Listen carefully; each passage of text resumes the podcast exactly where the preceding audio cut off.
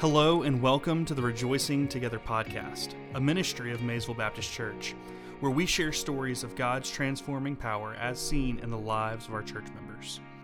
On this week's episode, Alex Standridge joins us to talk about his recent mission trip to Nepal, international missions, and the church in Nepal. We hope you enjoy today's episode.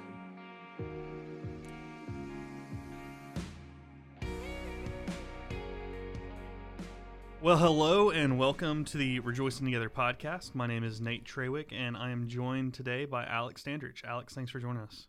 It's good to be here. I wish I had your radio voice, but I don't know about all that. I just got a face for it. Yeah, so uh, well, I guess Alex, let's let's start with this. Uh, tell us a little bit about yourself. Who are you? What do you do? How'd you get to Maysville? When did you come to Maysville? So on and so forth. Currently, I am working at UNG um, in logistical services. All I do is open packages pretty much all day and mark off purchase orders and send them up to be paid. It's kind of like an administrative assistant position. Um, I think I came to Maysville about two years ago, two and a half, maybe three. The years kind of blur together after a Yeah. little bit. You're you're kind of like, what major event happened? It was definitely before COVID, so I can't go off of that. So that was two years ago. So it's got to be like three years. I think I was here at least a year before then. Um, so at least three years. So I came to Maysville because I had a friend that was coming here. We had been going to another church together. Uh, and I spent some time looking for a church and came here and started coming more regularly, got involved. But then I got to know Chris Porter, helped with the children and stuff, and got involved with him. And then when he took over the college ministry, that was one of my calls. Is that transition period between 18 and college and getting freedoms and learning what to do with those freedoms. And so building a relationship like a mentor kind of relationship with Chris. And I think it was it was definitely during the summer of like a year after I started before it was definitely before COVID. Um, there's just something that made me want to become a member here. Um, to actually be a part of what Maysville was doing, the direction they were going in. And so decided to come here. Cool. Obviously, brought you here tonight to talk about uh, international missions, re- recent trip you just took. Maybe just explain a little bit about not necessarily the trip yet, but just the the missions organization you worked with. A little bit about uh, Dwight, what he does, um, the ministry that he does, and, and how you guys, and then maybe get a little bit into the trip.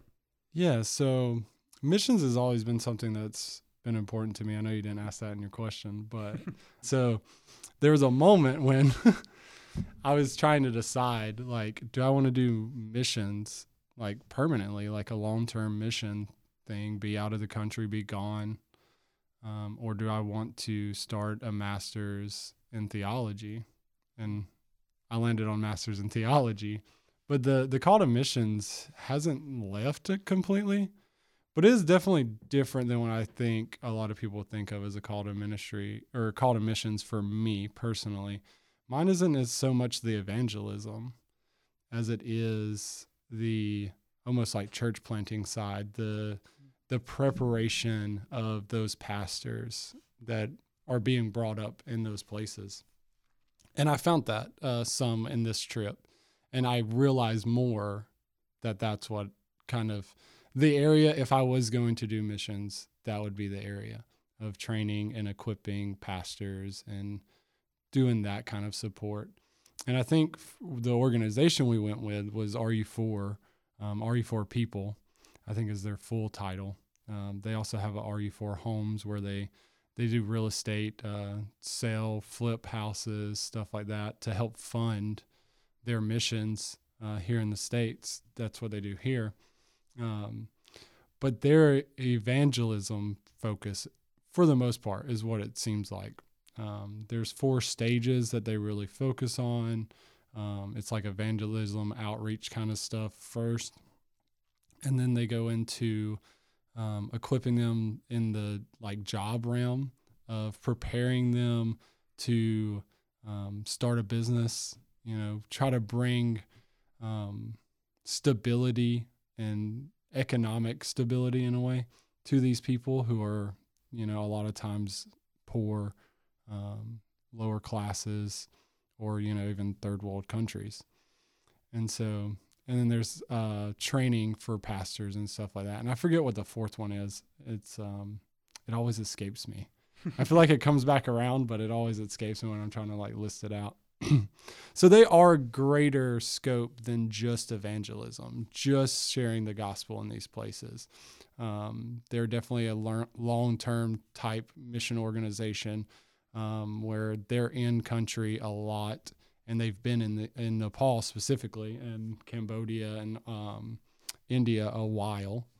Um, it's not something like new, and it's not like obviously we went on a short term one, but the organization as a whole focuses on these long term goals in these places. And but in the training of it and like learning what we're going to be doing, how we're to do it, stuff like that. Um, there seems to be a large focus on just the evangelism, which you, as um, people who do ministry and stuff like that, you you kind of understand that when you're taking a group of people from multiple different backgrounds, they're going on a short term mission. It's easier to focus to get them to focus on just the gospel, just sharing the gospel, than some of the other things like training pastors or teaching business and stuff like that because those are specialized. Um, so that's what you get just as a blanket thing. Ours ended up being, um, to me, a lot more focused on the actual ministers that are there, um, partly because of COVID and some of that. Um, we ended up doing groups for evangelism more than going house to house like he normally would. So we, we did a pastors conference while we were there. Um, and this consisted of oh man, there had to be at least thirty uh, pastors there um, that come from all different villages, all different places that we ended up training. And there was only three of us: Chris Porter, myself, and Dwight, who runs the RU4 organization. We trained these pastors on uh, First Timothy is our main focus there. How to set up the structure of a church, um, discipleship, preaching the word. Uh, we try to keep it simple, but also like solid biblical, you know, theology and um, ecclesiology, and try to lead them in a direction that they can go in for their churches. Uh, so this trip for me um, definitely felt more to my calling, and so to be able to minister to pastors over there who should have that same uh, desire for their sheep, for their flock, for for those that are Christians um, to be built up. So this organization, um, they really try to do a good um, a good bit of each area um, that can really improve the lives of these people, not just um, spiritually, but also in the temporal sense, in the in the physical sense that they are struggling now in. Um, when we see Jesus performing miracles and the um, disciples performing miracles, you know, they're they're meeting those physical needs in those people's lives, um, and then they are meeting their spiritual needs. You know, because it's it's hard to see those spiritual needs um, when you're starving or when you're sick and lame, you know, or have leprosy or whatever it may be. It's hard to see that the eternal need sometimes. And so it's nice that this organization is really focused on meeting really all of those needs. Um, they just happen to, when you're going through the training, it just feels more like evangelism training. Mm-hmm. You know, it feels like faith for anyone at Maysville who's went through faith. It feels a lot like that. It didn't feel unequipped to go over there and share the gospel. Sure, I was I was definitely nervous. like I I got the you know, you're going to preach at a church. Um, you're going to teach pastors. I, I'm neither a pastor nor have I preached at a church yet.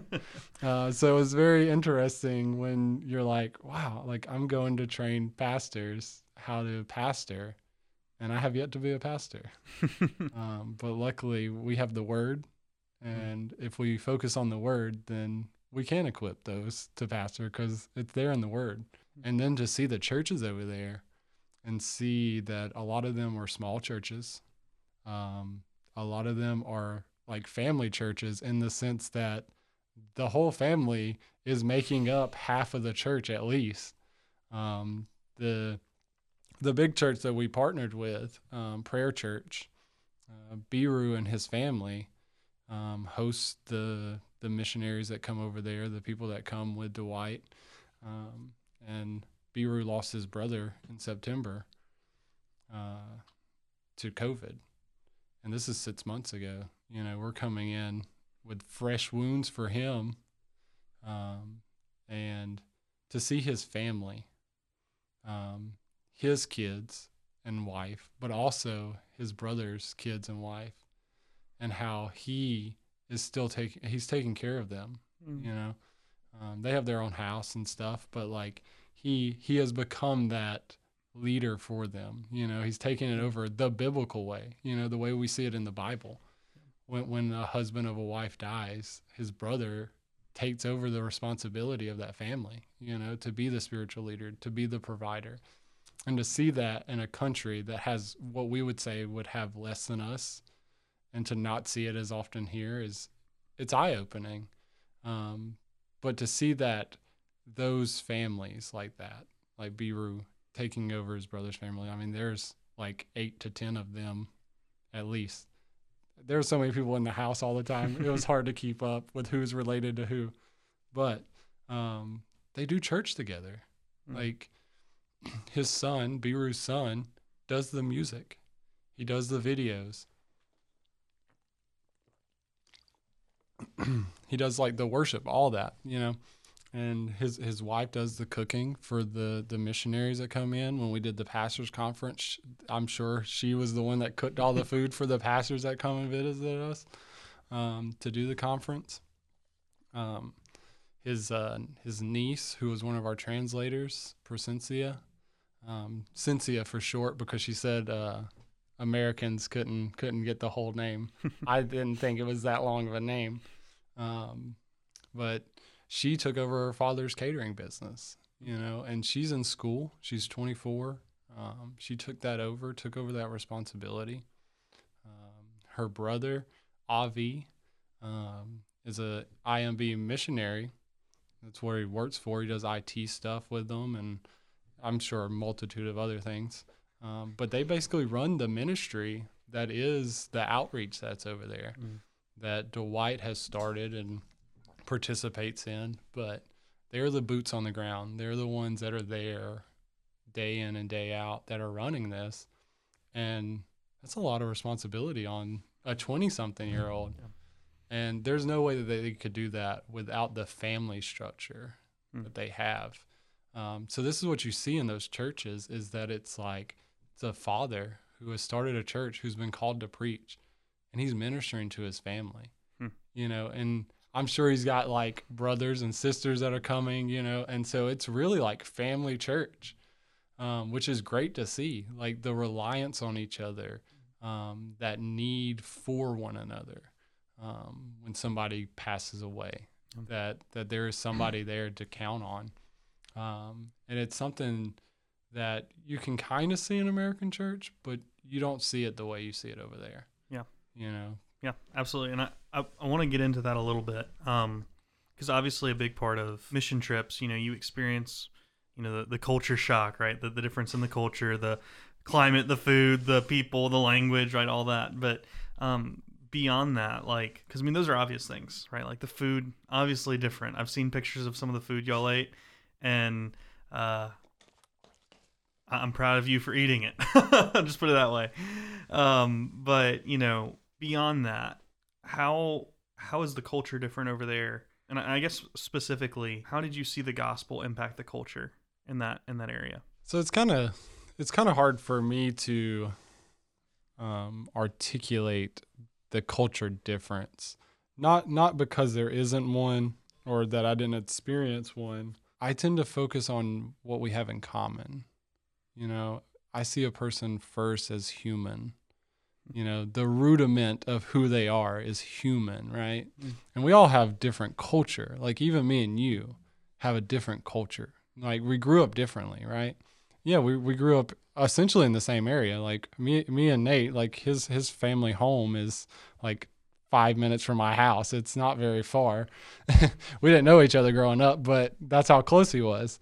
Um, so you would think that, you know, when you look at it on paper, we should be the uh, identical in a lot of senses culturally, but I can tell you we're we're not at all, right?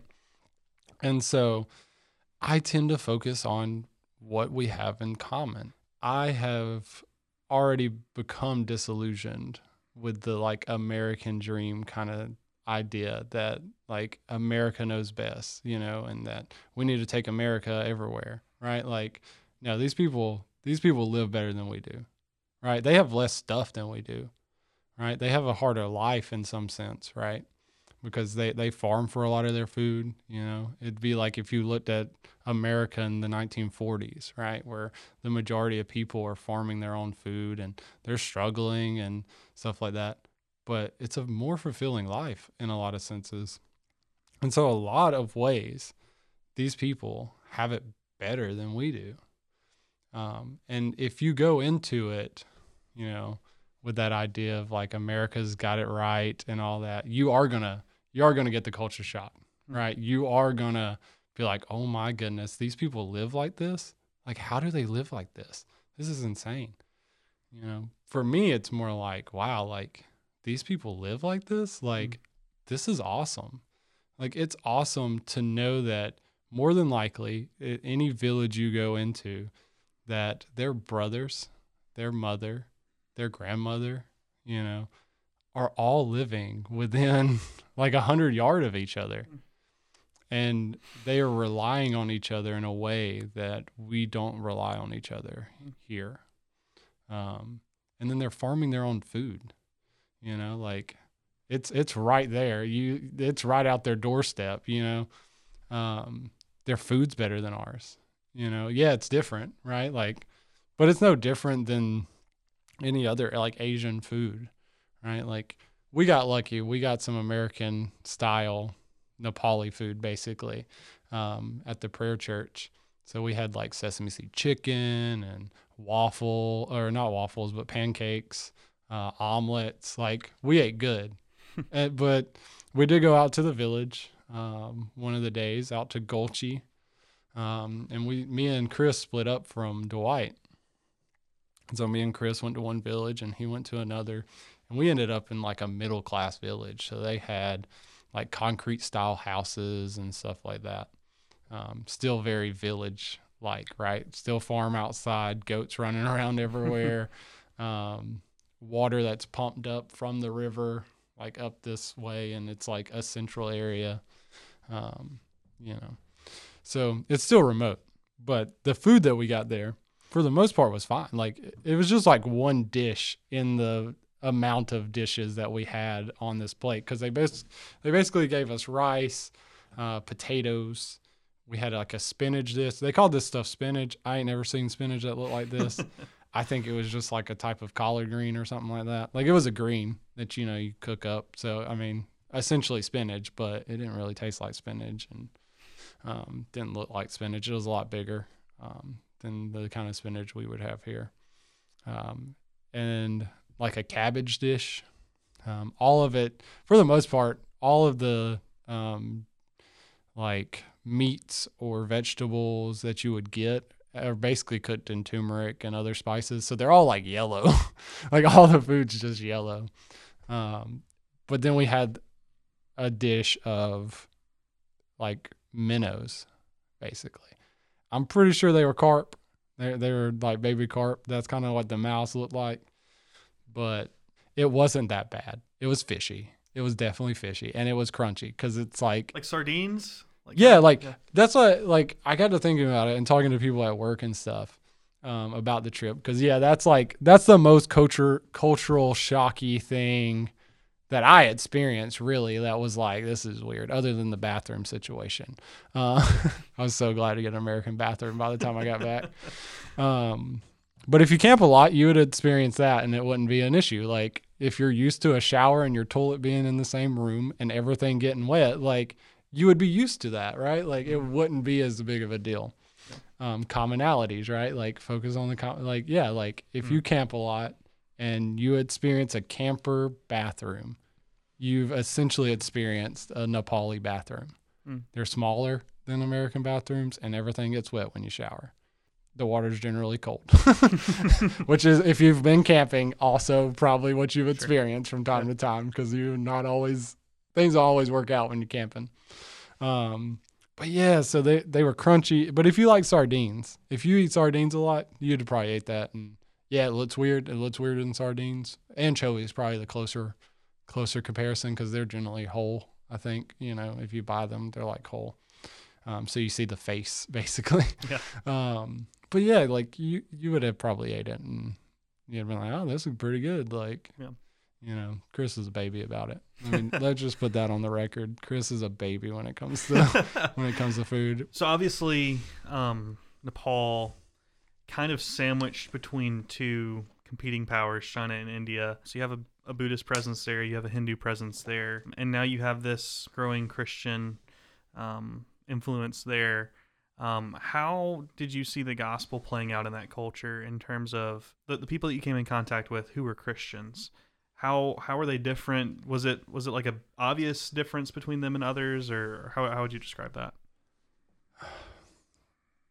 That one's difficult for me to answer too. I feel like a lot of these questions are just hard for me to answer.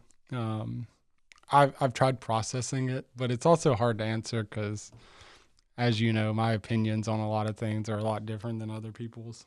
Um, but I will say that, as a whole, that country, that people, um, there's 247, 246 people groups in Nepal. Uh, people groups are essentially like language barriers, like, you know, anything that's like a dialect difference between languages. Um, sometimes it's it's something like uh, I forget what Dwight called it, but basically you can have people that speak the same language, but if they warred against each other, and there's like this history, um, they would be considered different people groups, even if they came from the same area, you know, speak the same way. Kind of thing. Yeah, like they would be considered different people groups because they refuse to associate with each other. Um, like it's something that like for that to be mended is like God, right? Like for something to change there, it would be an act of God is like kind of the way they look at it. But there's a lot of people groups there. But as a whole, like if you just look at them as Nepali, um, which is a people group actually within within Nepal, Nepali is one of them. Um, but if you say like they're all Nepali because they're from Nepal, right? Um, as a whole, like they're just nice people, like caring people, um, friendly for the most part. Um, I had one experience that was like, this is potentially, you know, but I didn't have a translator with me at the time, so Mm. it, it was like broken English, and um, so it could have been that, right? Um, but as a whole, like they're just good people, um, caring people, loving people, hardworking people. We've seen women carrying baskets on their back, like full of bricks, um, carrying them up the side of a hill, like to the building that was being built. Like just hardworking people. Um, so I'd say as a whole, like they're friendly. Um, we didn't experience any like extreme religious people who like were opposed to us necessarily that you know tried to attack us or really said anything bad against us that we know of you know they didn't try to do anything it wasn't it wasn't aggressive against us. And i think that's kind of common and when you think about hinduism and buddhism um, i think the hindus tend to be a little bit more violent like um, especially in india. I think they're a little bit more aggressive is what dwight was saying.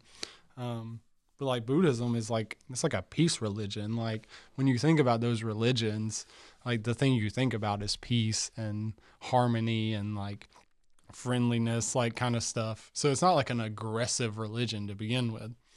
Um, but as far as the difference in christian and like the hindu i don't think i i don't think i got to sit and talk with someone i knew was like super hindi. Like somebody that like was just super religious in the hindu culture and like had like a full on conversation with them to really answer like the very distinct difference of like how this person's life is going versus how the person's life is going as a Christian. But I can tell you that the the Christians that are over there, the people that are Nepali and um, have come to know Jesus as their Lord and have submitted to that, they have a joy about them. I mean, and I think that's seen. I think you can kind of see that. Um, maybe it's because I got to know them better than I did maybe some of the Hindus um, or Buddhists. But yeah, like I think it's it's true that there's a great joy in Christianity that can't be found in any other religion. Hmm. Um, and you can see that. You can see that in in the way that they care for one another, um, the way that they act, um, how happy they are to see you, um, and stuff. And so you can see the effect that the gospel has there. Um, and you can really see it when you think about the fact that a lot of the pastors that was in that conference, Biru has been doing this a while, knows a lot of the pastors in his area kind of thing. And there was a lot of those pastors that he didn't know, like personally, like didn't have this like camaraderie, friendship, you know, I'm talking to you on a regular basis kind of knowing. Um, so God is calling up churches there, calling out pastors um, in Nepal so it's definitely growing. Um, and I think what's important um, for us as Christians here in America to kind of remember is that these people need the gospel more than anything, right? But the people who are most effective at bringing that gospel to them are in that country. You know, like obviously there's people that need to hear the gospel from us so that there can be more people there. but those pastors in that country are where that country's reliance on whether or not they're going to be more Christian is. Like, there's nothing we can do as an outsider, you know, coming in that is going to do more work than a Nepali sharing the gospel with another Nepali. Yeah. You know, and so, I mean, it's great to see that because they're eager. They're eager to learn how to be a pastor how to be a good Christian. You know, like every person in our pastor's conference had a notebook, was hmm. writing down stuff. Chris preached at prayer church and he said everybody there had a notebook and was writing stuff down. Kids, adults, older people, like all ages had a notebook writing it down. You know, they're eager for the word of God and they're eager to apply it to their life. Like that's a big thing is I think a lot of times as Christians here and you know probably anywhere is um, we get caught up kind of on the the salvation side of things and and going to heaven like all the benefits so to say of being a Christian um, and we don't always focus in on the practicality of being a Christian. What does this mean for my day to day life? You know, how does this change everything about who I am? Um, you know, the end result is great, right? Like I get to spend eternity with my savior, you know, hmm. and that's awesome. But guess what? I get to spend today with my savior. Yeah. Right? Like yeah. I, I get to be in his presence now. I have been reconciled. As Christians, we are reconciled back to God now. Mm-hmm. Not perfectly, right? Like we're not glorified yet, you know, and we're working to be more like Christ. We're being sanctified, but we're only that if we abide in his word. We're yeah. only sanctified as much as we live in his word, as much as we abide in Jesus, mm. right? And so those people, they're eager to abide. They're eager to get brought out of their situation there, you know, because I don't think there is a lot of hope in in Hinduism or Buddhism. Like your best bet is to live a good life and hope that you get reincarnated into a a better being, you know, that you don't get reincarnated into an ant or you know whatever the dirtiest animals they think of are, mm. um, the worst of the worst. Um, and so like what hope is that? Like I, mean, I got another life to live. If I mess this one up, I'll just hope I do it better next time, right? Like you get these like redos and all, but like we we have one life to live. Like the whole YOLO thing is kind of stupid, but it is true. Like we have one one life, right? Like and it lasts forever, and and, and it all depends on where you're going to spend it, you know, after you die. Yeah. But you have one human life in the physical realm that we live in now um, to really make a difference um, as Christians. Um, we're called to make that difference in becoming like Christ. Yeah. You know, and, and we do that in the word. And so it's, it was great to see just their eagerness for the word. One thing Chris told me, and I, I just, you know, obviously never having been to Nepal, uh, never even thought about this. But one thing he said about the Christians there is that the Hindus, um, the the fathers in the Hindu families won't eat with the rest of the family. The reason why that is is because eating is an act of worship for them, and if they do it with the family, it's like kind of marred in some way according to their beliefs. But one thing that uh, I forget who told him there, but that uh, the Christian fathers in that culture will eat with their families. Um, they don't practice the same things that they did when they were Hindus, and I think what you're talking about, you know, their willingness to forsake their old ways and learn this new way, um, and they're eager to do that. Um, is something just from hearing you talk a little bit about it, hearing Chris talk about it, is something that I think the Christians in America could really stand to learn, um, because church for so many of us is just commonplace. It's just, well, I go to church on Sunday, I go to church on Wednesday night, um, I read my verse of the day from the Bible app, and I pray over meals, and that's my Christian walk, and that's what makes me different. Um, and you know, we look around at other people in our culture who claim to be Christians, and we say, "Oh, well, I'm doing more than they are."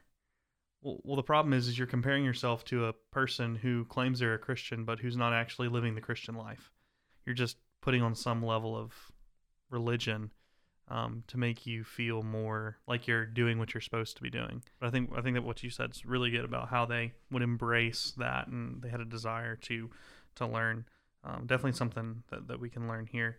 Um, just in closing, and, and you've kind of hit on some things as you've gone, but what are some ways that uh, people listening, um, how can they be praying for what's going on in Nepal, the church in Nepal, those pastors that you talked about, the Christians, um, and just uh, the country as a whole?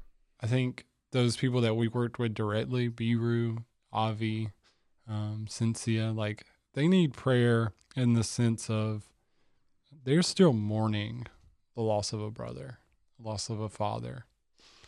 Um, and that was a big figure for them. I think one of the things I experienced from Avi, and I never got to meet him before, um, but Dwight kept kind of asking him, you know, you okay, you okay? Like he could tell that Avi wasn't quite his normal self.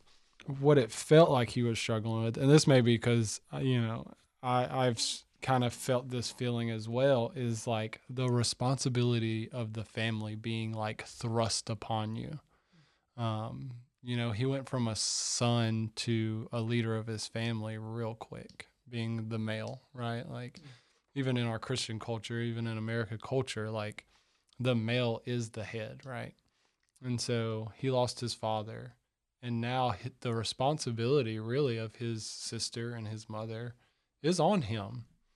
You know, and I think I think that's something that you know we could be praying for him for. And so peace for him, um, and probably the same thing for Cynthia, um, his sister. Um, not that she is taking over the responsibility, you know, of the family, but she did take over the responsibility of their their business. Like she's basically running the business that her father ran, the family business in a way. Um, praying for her that you know she'll find strength in that. She's in school and then is doing the catering and all of that, so she's got a lot on her plate, you know. And then Biru, Biru seemed to be doing really good. He seemed to be handling it well, but he could be, you know, stoic man putting on putting on the show, but I'm sure he has a lot that um, stresses him about the growth of the ministry. I know he has this uh, burden for training those pastors. I mean, he sees that need. um, that these pastors that are being called out um, would have people to come train them, you know, because we, we share the gospel there. Um, me and Chris did, and Dwight, and and every time Dwight takes a group, the gospel is shared there. Um, but how often do they get trained pastors that know the gospel, that know theology, that know the Bible, the Word of God, um, to teach them how to structure their church, you know, to run a church the biblical way. And so to be in a country where you don't have a lot of mentors, you don't have a lot of churches available, um, and to be called to ministry and go like, what do I do? You know, so so pray that there are people that are equipped to train them that will be willing to go. They need that. It's it's a need that's there. Because like I said, like there's no one that's going to reach that country better than those Nepalis that are there. To think that, you know, though we are doing a good work in sharing the gospel there, um, it's it's not all that we can do. Um, there's plenty to do, um, and there and there's plenty to do for all different people. What is your gift? Like, what has God equipped you with? And so, just be praying that as a whole, that the the ministry that Dwight has brought there is well rounded. You know that it's training, um, that it's equipping, that it's you know bringing the Bible, the Word of God to these people um, giving them the Word of God, um, helping them build biblical churches that, and not build in the sense of like physical building, but like build a body of Christ um, that is biblical, um, that they can be a part of, that they can experience, because because they need that. They need they need churches. They need pastors. They need the Word of God you know, and all that pours out the gospel. You know, they need to hear the gospel, but they need so much more than just to hear the gospel once, you know, mm. because what's the likelihood of that person hearing the gospel again The, in a remote village, right? Like, obviously, the places we went, there's pastors involved there. Um, there was pastors that had listed names for giving out the the water filters and stuff like that. Um, so they are getting reached. But think about those remote villages. Think about those places where there may be a a, minish, um, a missionary there one time, you know, and sharing the gospel. Like we need something to be able to to leave a legacy of Christianity there that's more than just you know a one time thing so just just pray, like I said, like for a well-rounded ministry in Nepal that is meeting all the needs um, of the Nepali people. Cool, cool. Well, Alex, I really appreciate it, man. I really appreciate you being on uh, the podcast today, and uh, for those of you listening, uh, thank you for joining us today. I hope you guys uh, were encouraged by that, uh, challenged by that, and uh, look forward to having you back next week.